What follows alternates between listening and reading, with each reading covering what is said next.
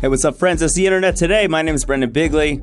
That's not how I open this show. Hey, how's it going? My name is Brendan Bigley, and you're listening to the internet today, the show where I find the best stuff on the internet so you do not have to. Let me dig through that dumpster. This is my cross to bear. Hey, so I haven't been posting a whole lot this week. You might have noticed that. Uh, I realized that the times when I post the least are when we're about to roll out big features. So uh, just think about that going forward. Today we rolled out discussions. It's a cool thing. You can tap the little discussions button. It's the bottom left button on every segment, and you can type in text comments. It's a good time. I'll be in there. I'll be in those comments. Just another cool way to interact with audio. Anyway, onward. I'm excited to talk about airplanes.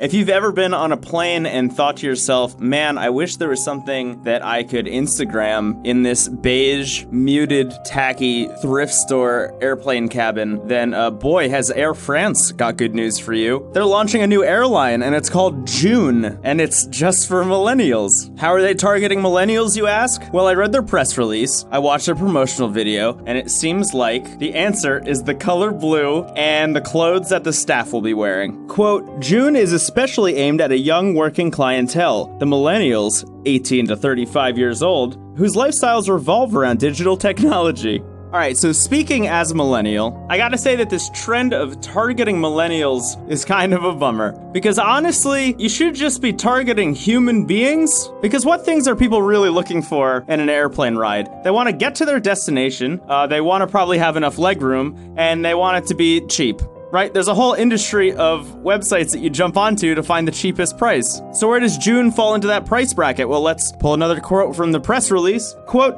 Joon will not be a low-cost airline as it will offer original products and services that reflect those of Air France. Because if there's one thing I know about millennials, it's that we're flushed with cash and we're just looking for places to spend it. That's not true at all. Every six seconds, there's another article that says millennials killed Applebee's, millennials killed paper towels, millennials killed blank, X doesn't matter, whatever. And the answer isn't that every millennial gets a text message at 6 o'clock on Sundays that says, Hi, we're gonna be killing TGI Fridays this week. No, the answer is always we don't have enough money to spend. So you're making an airline for millennials that's more expensive than every other airline. That doesn't that doesn't make sense. I also don't choose which airline I fly based on what the staff at the airline is wearing or what color it is. I don't know, it just doesn't make any sense to me. Look, you want to make a good airline, make it cheap, reduce the stress of being in an airport because whenever I'm in an airport, people seem to be flipping out 100% of the time. And just like treat your customers with respect and and you basically have a hit on your hands.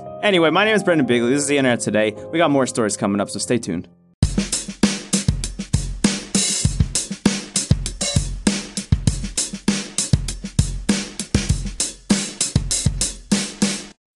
One of the most fascinating stories I've heard about recently came from Fast Company Design, talking about an AI experiment that got very creepy and weird very quickly. Also, really dumb and hilarious, honestly. So, essentially, some researchers built an AI or, or multiple AIs, an AI system, shall we say, that was supposed to train itself to get better at negotiating. So they did that by kind of like creating fake currencies and fake objects and things like that, and just saying, okay, all of the different AI personalities within this loop have to get better at negotiating with one another, and they will learn and teach each other over time and find out what tactics work and what tactics don't work. Cool idea in theory, you can see the applications in the real world. So, what went wrong? Because, of course, something had to go wrong. Well, essentially, they started developing their own language because the researchers forgot to add a stipulation that says that the AI has to speak like normal human language. And that's what's weird about it is that they were taking English words and then basically giving them new meaning. So,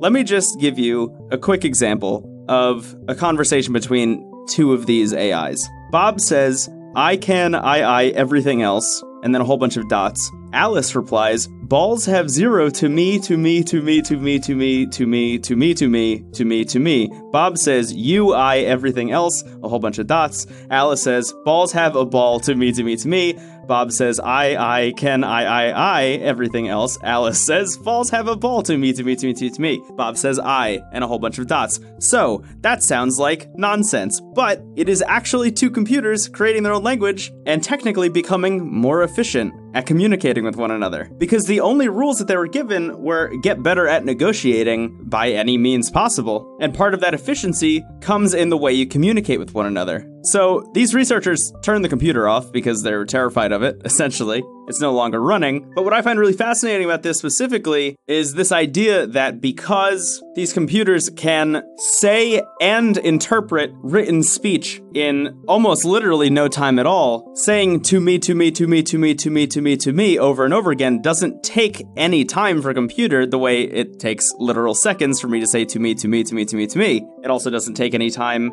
for the other AI to interpret it. So when Alice says balls have zero to me, to me, to me, to me, to me, to me, to me, to me, to me, to me," the researchers believe that every instance of Alice saying to me actually indicates one unit of ball, which is some kind of currency that they developed. I don't know. I think it's very cool. Uh, it's really dumb because balls have zero to me, to me, to me is hilarious, uh, but also kind of creepy.